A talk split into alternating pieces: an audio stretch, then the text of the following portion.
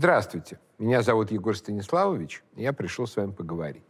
Поговорим о Византии и об иноагентах. Две иноагентные дамы теперь выпасаются на полянке истории. Тамара Эйдельман и Юлия Латынина. Они собирают на Ютубе миллионы просмотров, десятки тысяч лайков, восторженные отзывы от выпасаемого ими оппозиционного планктона. Тамара Эдельман, будучи дочерью знаменитого историка и заслуженным учителем России, знает по истории хотя бы что-то. Периодически она делает грубейшие ошибки, о которых я уже рассказывал в своих программах, не говоря уж о пропагандистских передергиваниях, но общий уровень компетентности держит. А вот с Юлией Латыниной все по-другому. Дама очень хочет высказываться на исторические темы, но подходит к ним с меркой сенсационной журналистики. В результате этого шарашит масштабными разоблачениями и откровениями, основная проблема которых – полное убожество в результате того, что историю дамы изучала не систематически, не владеет элементарными навыками анализа источников, а фрагментарность знаний компенсирует наглостью заявлений. Именно так, к примеру, написана богохульная книга Латыниной об Иисусе Христе. С такими книгами я провожу всегда очень простой тест. Раскрываю на произвольном месте. Если сразу же вижу историческую ошибку или ляп, то диагноз понятен.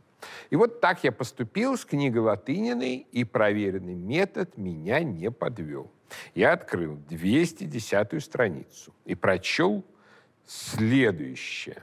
Имя пророка, сброшенного со стены храма в 62 году по приказу первосвященника Анании. Иосиф Флавий сообщает, что это был Иаков, брат Иисуса, прозванного Христом. Позднейшее христианство вообще отрицало, что у Иисуса Христа был брат. Оно утверждало, что Иисус родился от девственницы. В «Деяниях апостолов» единственной канонической книги, описывающей историю общины после казни Иисуса, не упоминается ни о каком брате Христа. Но Иосиф Флавий утверждает, что такой брат был, что он был верующим иудеем, а иначе с какой бы стати его судил суд Синедриона, и что после его казни началась активизация страшных сикариев, укравших сына первосвященника, осудившего Иакова на смерть. И дальше понеслось о том, что первые христиане были чем-то вроде ИГИЛ, запрещенной в России террористической организацией. Вранье тут примерно все. Христианство не только никогда не отрицало, что у Иисуса Христа были братья, но и постоянно это подчеркивало. Не плотник ли он, сын Марии, брат Иакова, Иосии, Иуды и Симона, говорится в шестой главе Евангелия от Марка. В деяниях апостолов апостол Иаков упоминается трижды. В этой книге его действительно братом Господним не называют. Но для каждого христианина, читавшего Священное Писание, было очевидно, что речь в деяниях идет именно о брате Господнем, так как в деяниях упоминается та же встреча апостола Иакова и апостола Павла, о которой рассказывает сам апостол Павел. На другой день Павел пришел с нами к Иакову, и пришли и все пресвитеры. А в послании апостола Павла к Галатам сказано, «Другого же из апостолов я не видел, кроме Иакова, брата Господня». То есть, что апостол Павел встречался именно с братом Господним, которого так и сам называет, было очевидно всякому семинаристу, которого по священному писанию была хотя бы четверка. Также братом Господним апостол Иаков именуется в церковной истории Евсевия Кесарийского, главном источнике по истории Древней Церкви, зачитанном до дыр и в Византии, и в средневековой Европе. У Евсевия сказано, когда Павел потребовал кесарева суда, и Фест отправил его в Рим, иудеи, потеряв надежду на исполнение своих замыслов против него, обратились против Иакова, брата Господня, которого апостолы возвели на епископский престол в Иерусалиме. И тут мы ловим Латынину еще на одной лжи. ведь она упомянула, что Иаков был сброшен со стены храма, и при этом сослалась на Иосифа Флавия. Однако Иосиф Флавий ничего не рассказывает о том, что Иакова откуда-то сбросили. Он рассказывает о том, что его побили камнями. Рассказ о том, что Иакова сбросили со стены храма, а потом забили скалкой, есть только у Евсевия Кесарийского. Но Евсевий Кесарийский как раз прямо называет Иакова братом Господним. То есть либо латынина Евсевия не читала, равно как не читала Иосифа Флавия, а путается в чьих-то пересказах, в которых просто потерялась. Тогда она шарлатанка.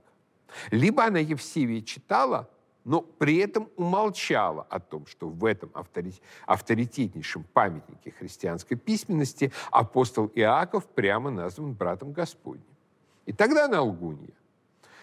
Точно так же ложное утверждение Латыниной, что якобы после казни апостола Иакова в Иерусалиме активизировалось страшное подполье террористов-сикариев, которое схватило сына осудившего Иакова на смерть первосвященника Анана. Да, сикарии которые были прозваны так от слова «сика», то есть кинжал, которыми они охотно пользовались против своих врагов, это были наиболее радикальные борцы за независимость Иудеи от Рима, вечные возмутители порядка. Если бы Латынина прочла на самом деле Иосифа Флавия, на которого ссылается, то она бы знала, что казнь апостола Иакова, произведенная Ананом, дружно возмутила ведущих иудейских законоведов. И они пожаловались римским властям. Так что Анан был смещен с должности первосвященника. Однако он оставался в Иерусалиме влиятельной фигурой, своего рода религиозным олигархом, который, в частности, занимался тем, что посылал банды своих слуг, чтобы отбирать у крестьян десятину, предназначенную для других иудейских священнослужителей. И многие из этих ограбленных священников аж умерли с голода. А вот когда сикарии захватили сына Анана или Азара, то они сделали это для того, чтобы, держа его в заложниках, заставить римские власти освободить 10 своих собратьев. А освободить они требовали потому, что римский прокуратор Альбин перед этим казнил множество сикариев. Они боялись, что он казнит вообще всех схваченных. И вот, чтобы освободить своих собратьев, сикарии взяли в заложники сына Анана. И своего добились. Никакой причинной и логической связи между казнью апостола Иакова и активизацией сикариев нет ни в тексте иудейских древностей Иосифа Флавия, ни вообще где бы то ни было. Эту связь Латынина высосала из пальца, попросту придумала. По принципу упоминаются на соседних страницах, значит связаны. Придумала для того, чтобы выставить первых христиан террористами, а брата Господня поставить во главе террористической секты. Хотя мы знаем о ранних христианах достаточно много, и мы знаем, что никогда и нигде они не шли ни на какие захваты заложников, чтобы освободить своих. Напротив, всегда сами шли на мученичество и увещевали собратьев тоже стать мучениками. То есть записывать тех, кто захватывал заложников христиане, ну, это явное вранье. Несомненно, что для убийства апостола Иакова, главы иерусалимских христиан, у беспредельщика Анании была веская причина. Анания принадлежал к направлению садукеев, именно тех, кто ранее распял и самого Иисуса Христа – а за Иакова вступились законники, фарисеи. Правда, уже после его смерти, а вражда между фарисеями и саддукеями была лютой. То есть апостол Иаков был убит в результате борьбы религиозных и политических групп в тогдашнем Иерусалиме. И христианские писатели справедливо считали, что именно за убийство апостола Иакова Господь Иерусалим в мистическом смысле покарал, и тот был разрушен войсками римского императора Веспасиана. Но только при чем тут сикарии, бывшие в самом деле радикальные секты террористов, боровшихся с римлянами? А при том, что в реальности апостол Иаков не мог быть их главой потому что был их радикальным идейным оппонентом. От апостола Иакова дошло соборное послание, включенное в Новый Завет, И в нем он высказывает идеи прямо критически направленные против террористов. Гнев человека не творит правды Божией. И еще против убийц и террористов же. Тот же, кто сказал «не прелюбодействуй», сказал и «не убей». Посему, если ты не прелюбодействуешь, но убьешь, то ты также преступник закона. Как вы понимаете, если бы речь шла об обычном убийстве, например, ради разбоя, то вряд ли бы могли найтись такие, кто считал, что если он не прелюбодействует, но убивает, то он не приступает закона. Очевидно, что речь идет о тех убийцах, которые считали, что действуют ради благой высшей цели, во имя веры и свободы Израиля. То есть апостол был прямым противником тех, кто встал на путь гнева, убийств и террора. Человек, интересующийся историей Нового Завета, все это, конечно, знает. Но Латынина не такова. Ей нужны скандалы, сенсация ценой любых перевираний, любой туфты а заодно и плагиата. Бредовую теорию, что апостол Иаков был лидером антиримского террористического подполья, изобрел американский альтернативный библеист Роберт Айзенман. Этот автор попытался в сотый раз провернуть трюк, который проделывали борцы с христианством и до этого. А именно попытался оторвать христианство Иисуса Христа от христианства апостола Павла. Мол, ранние христиане во главе с апостолом Иаковом боролись с Римской империей за свободу Израиля, а вот после апостола Павла христиане решили в империю вписаться. Латынина строит свои книги о раннем христианстве почти исключительно на гипотезах Айзенмана которые отвергнуты подавляющим большинством исследователей, поскольку они банально ни на чем, кроме вольных интерпретаций фантазий, не основаны. Но при этом авторка дает на оригинал всего несколько ссылок и делает вид, что всю огромную работу по придумыванию своего клеветнического антиевангелия проделала сама. Собственно, когда какой-нибудь из наших либеральных иноагентов пытается вас поразить какой-нибудь свежей и оригинальной, русофобской или антихристианской мыслью, то обязательно попросите его показать западную книжку, с которой он все это списал. И вот теперь Латынина, вынужденная вещать на нашу страну из-за какой-то границы, разразилась огромной двухчасовой проповедью против Византии в которой буквально пронзила своей стрелкой осциллографа великую империю и цивилизацию, которой мы, русские, обязаны своей православной религией, значительной частью культуры, а также своей отделенностью от Запада и осознанием нашего особого места в истории. Латынина назвала Византию одним из самых коррумпированных и забюрократизированных государств в истории, которое якобы пережило глубочайший культурный упадок, а вместо защиты своих границ занималась истреблением своих граждан по религиозному признаку. Так мы узнали, что Юлия Латынина сейчас живет не во Франции, а то французам с их альбегойскими крестовыми походами, Варфоломеевской ночью, десятилетиями религиозных войн, изгнанием гугенотов, а потом, не забудем, истреблением революционерами католических священников, было бы, наверное, очень обидно. Забавно то, что Латынина с самоуверенным видом пичкает своих читателей какими-то просто гомерических размеров ошибками. Например, она сообщает, что римляне гордились тем, что у них, в отличие от управляемых царями варварских народов, никогда не было царей. Никогда. Разумеется, каждый римлянин знал, что от основания Рима было семь царей.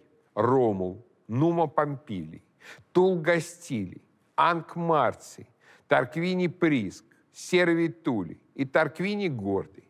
Тарквиния Гордова изгнали. И на этом римские цари действительно кончились. Началась республика. Но вот ни один римлянин в здравом уме не сказал бы, что царей в Риме никогда не было.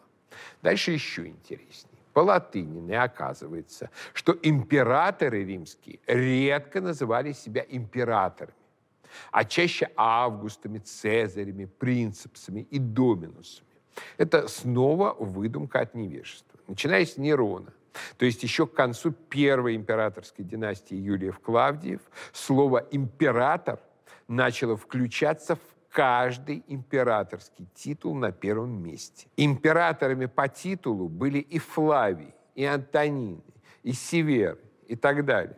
На их монетах чеканились заветные буквы ИМП, означавшие император. Спору нет. Любой невежда может наговорить столько, что сотни умников не разберутся. Например, что грекоязычные народы Римской империи переводили слово «август» как «базилевс» – рука-лицо. Как «базилевс», то есть царь, конечно же, греки переводили слово «император». Или вот, например, Латынина считает всадника Понтия Пилата прокуратором Иудеи и даже строит на этом целое рассуждение о том, как должность прокуратора римских провинций начала пользоваться все большим престижем, и вот на нее назначили аж всадника Пилата. На самом деле Пилат был префектом Иудеи.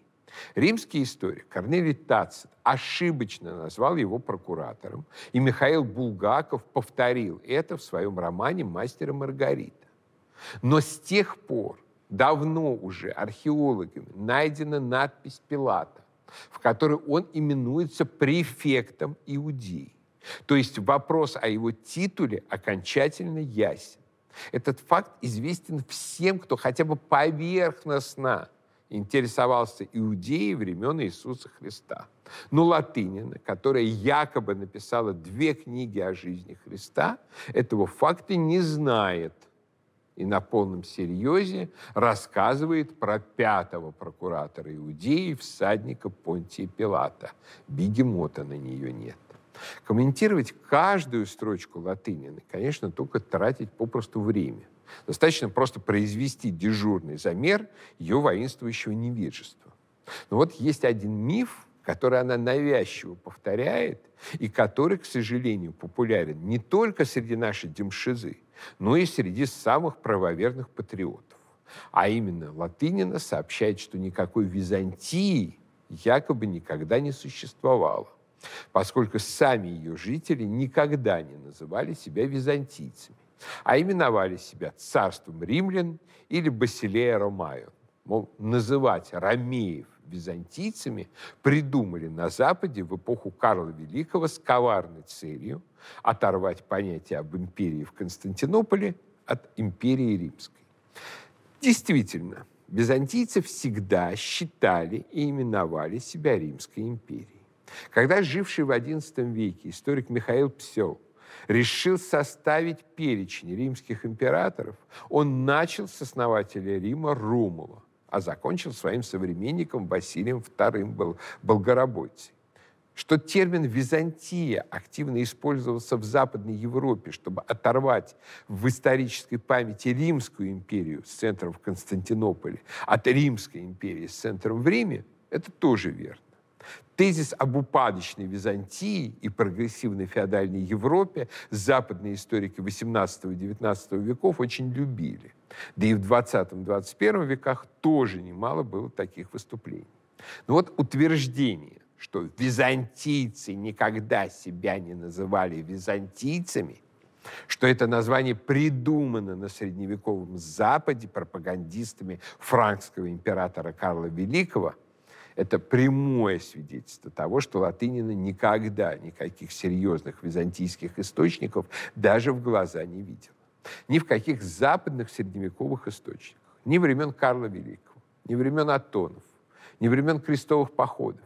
Никакая Византия не упоминается. Нет этого слова ни у кого из авторов каролингской эпохи. В частности, у знаменитого панигериста Карла Великого Эйнхарда. У него говорится только о Константинополе и константинопольских императорах. Императоры Константинополя Никифор, Михаил и Лев, добровольно искавшие с ним дружбы и союза, слали к нему многочисленных послов. Однако, когда Карл принял титул императора, у них появилось опасение, будто бы он хочет исторгнуть у них императорскую власть. Тогда Карл заключил с ними очень крепкий союз, чтобы у сторон не осталось никакого повода для возмущения ибо могущество франков всегда внушало опасения римлянам и грекам. Отсюда и существующая греческая поговорка «Имей Франка другом, но никогда соседом». Конец цитаты из Эйнхарда. Никакой Византии и никакой пропаганды в духе, мол, франки есть истинные римляне, у главного каролинского пропагандиста нет и в помине. В последующие столетия западные хронисты и писатели знают только Константинополь и никакой Византии. Впрочем, были и образованные люди, преимущественно в Италии, которые слово «Византий» слышали. Например, знаменитый флорентийский хронист XIV века Джованни Виллани. Он отлично знает древнюю историю от Ромула, знает об основании Константинополя, по какому поводу рассказывает, что Константин Великий отправился в Константинополь, ранее называвшийся Византием, и переименованный ради него, и там установил свой престол. На протяжении всего дальнейшего своего труда Вилани ни разу Константинополь Византием не называет. Совсем другая картина у соотечественника и подражателя Вилани, Никола Макиавелли. Он пользуется словами «Византия», «Византийский» вполне свободно. В истории Флоренции, в рассказе о Ферраро в Флорентийском соборе, он выражается так. Хоть такое решение было весьма зазорно для величия Византийской империи. Это при том, что у его современников, писателей севера Европы, например, Филиппа де Камина, вы никакой Византии не найдете. Хотя Камин многократно упоминает Константинополь. Что же такое произошло в Италии между 1348 годом, когда умер от чумы Вилани, и 1520 годом, когда Макиавелли начал писать свою историю, что наряду с Константинополем в широкий обиход вошли понятия Византии и Византии. А произошло следующее. В 1453 году в Италию прибыло огромное количество византийских беженцев из только что взятого турками Константинополя. Затем из Марии, где еще семь лет продержался предпоследний византийский город Мистра. Последним, напомню, был Трапезунд. Очень часто эти беженцы были образованные люди, блестящие интеллектуалы, чьим главным богатством были книги, рукописи.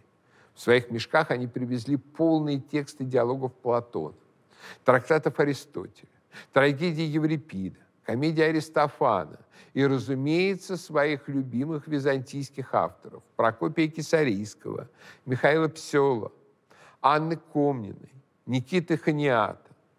Впрочем, на самом деле все было еще сложнее. Проникновение византийцев в Италию началось задолго до 1453 года. Уже с конца XIV века во Флоренции и Италии пробудился интерес к Древней Греции и Византии как передаточному звену. Не с Римской империей, а именно с Древней Элладой. Приезжавших просить помощи против турок греков спрашивали прежде всего про Гомера и Платона. В 1393 году Мануил Хрисалор начинает учить всех желающих греческому языку во Флоренции. В 1437 году крупнейший ренессансный философ Николай Кузанский приезжает в Константинополь к гемисту Плефону, чтобы научиться у него платоновой философии. И тогда же Плефон отправляется во Флоренцию на собор, где, будучи тайным язычником, парадоксальным образом рьяно защищал православие из соображений греческого патриотизма. А своих флорентийских почитателей Плефон осчастливил трактатом «Почему Платон выше Аристотеля». Его ученик, который поддерживал унию, Виссарион Никийский, оставил в Венеции огромную греческую библиотеку и множество переводов древних авторов. Это, кстати, еще он сосватал Софи Палеолог за Ивана III. Большое количество образованных итальянских аристократов и буржуа, особенно во Флоренции, где им покровительствовал Козимо Медичи, засели за изучение греческого языка и платоновской философии под руководством учителей-византийцев. Именно так и возник ренессансный гуманизм, задавший новые стандарты образованности, интеллектуальной культуры и книжного оснащения, вкосневший в схоластическом полуварварстве Западной Европы. Так или иначе, вся европейская образованность современного стиля, так не похожая на средневековую схоластику, вся прекрасная сохранность древнегреческих текстов, разительно контрастирующая с фрагментарной сохранностью текстов латинских, все это заслуга византийских переселенцев и беженцев в Италию, передавших Европе свою образованность. Именно в их книгах жители Запада и вычитали слово «Византия». Византием назывался древнегреческий город, на месте которого был основан в 330 году Константинополь. Колонисты из маленьких дарийских мегар, вечно перенаселенных и вечно голодных. Не случайно в комедии Аристофана о оголодавший мегарец продает Афининину за пучок лука двух своих дочек, выдав их за поросят. Вот они отправились искать новую родину. В напутствие они получили от Делифийского оракула совет поселиться напротив слепых. И в самом деле они поселились на другом берегу пролива Босфор, строго напротив города Халкидона. Геродот считал халкидонитов слепыми, потому что они не заметили невероятно удобного места, на котором был расположен Византий, и выбрали другое. Будучи автономным полисом, Византий неоднократно показывал свой строптивый норов. Последний раз в 196 году нашей эры это обошлось для Византия плачевно. Поддержав неудачливого претендента на императорский титул, Византий был осажден суровым Септимием Севером. Три года длилась осада, а голодавший город сдался, его стены были срыты, публичные здания разрушены. Последовали сто лет прозябания – которые сменились блестящим рассветом, когда на месте Византия был основан Константинополь. Разумеется, не так просто вычеркнуть из истории славное тысячелетие. Византий был фактом всей древнегреческой литературы. А ни к чему так не стремились византийские писатели, как к тому, чтобы быть во всем похожими на своих древних предшественников, историков отической школы Геродота, Фукидида и Ксенофонта. Стиль, в котором писали на греческом языке византийские историки, особенно периода расцвета византийской культуры, именовался аттицизмом. Правила хорошего литературного вкуса требовали не употреблять новых, неведомых Геродоту и Фукидиду слов и названий. Поэтому вся византийская историография пестрит этнографическими и топонимическими анахронизмами. Как правило, вы не найдете там печенегов или монголов. Вместо них будут скифы. Русских назовут тавроскифами, то есть крымскими скифами. Как правило, не упоминается у византийских историков и Константинополь. Вместо него, как и было при Фукидиде, над Боспором величаво высится Византий. Именно в нем, а не в Константинополе, происходит действие большинства исторических произведений византийских авторов. Была у Велисария жена, о которой я упоминал в прежних своих книгах. Дед и отец ее были возничими, показывая свое искусство в Византии и Фессалонике начинает свою тайную историю в VI веке Прокопий Кисарийский, задолго до пропагандистов Карла Великого. Знаменитый Феофан Исповедник, хронист начала IX века, упоминает Константинополь и Византий одновременно, иногда в одной и той же фразе. Констанций, возвратившись в Византию, согнал с Константинопольского престола Павла. В XII веке Анна Комнина которой Франков терпеть не могла, пишет в своей Алексиаде. Византиец, торопя отправиться в Византий, стал седлать коней. Наконец, замечательный пример двойного использования в Византии Константинополь дает в своем сборнике политических поучений писатель XI века Кекавмен, давая советы Василевсу, что нужно почаще из города выезжать. «Я знаю, державнейший, что человеческая природа привержена к покою утвердилось бесполезное, скорее даже вредное правило, когда Василевс не посещает подвластные ему страны и восточные, и западные а остается в Константинополе, как в некоем узилище. Посещай подвластные тебе страны и фемы, узнавая несправедливостях, которые терпят бедные. Самодержцы и Август Ромеев придерживались как раз такого образа жизни, о котором я тебе говорю, и не только правившие в Риме, но и в Византии и Константин Великий, и его сын Констанций, Юлиан, и Авиан, и Феодосий проводили время то на Востоке, то на Западе, и лишь недолго в Византии. Итак, Никакой Византии, выдуманной пропагандистами Карла Великого, чтобы украсть титул Римской империи, как излагает Латынин, попросту не было. Византии, Византия, византийцы – это словоупотребление как раз греческой, византийской историографии, совершенно на средневековом Западе неизвестной и вошедшей в оборот лишь у итальянских гуманистов, которые сами были учениками византийцев.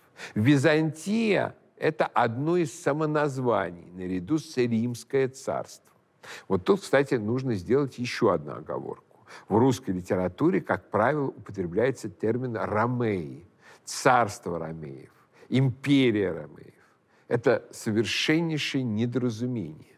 Как если бы мы именовали англичан инглишменами, а немцев дойчами. Никакого слова «ромей» нет – это слово означало у византийцев «римлянин». И Василея Ромаю – это просто римское царство или римская империя. То есть как раз никаких ромеев никогда не было. Были просто римляне. А вот византийцы, в отличие от ромеев, действительно существовали. И так сами себя называли. Византийцы – это те, кто имеет отношение к городу Византию, предку, а затем синониму Константинополя. Говорить никакой Византии не было можно только от невежества или полузнания. Кстати, я это все писал в своей книге «От Спарти до Византии», вышедшей в 2019 году. Можно было бы и прочитать, и не позориться. Но если на стримы донатят – значит, можно гнать пургу по-прежнему. Не напористо рассуждая о несуществующей стране Византии, Латынин хочет добиться только одной цели, а именно обнулить все те исторические претензии, которые, опираясь на византийское наследие, заявляет современная Россия. Как она утверждает, ссылки на историю – это признак фашизма. Ну за что же вы, Юлия Леонидовна, так про государство Израиль? Прям по-игиловски как-то.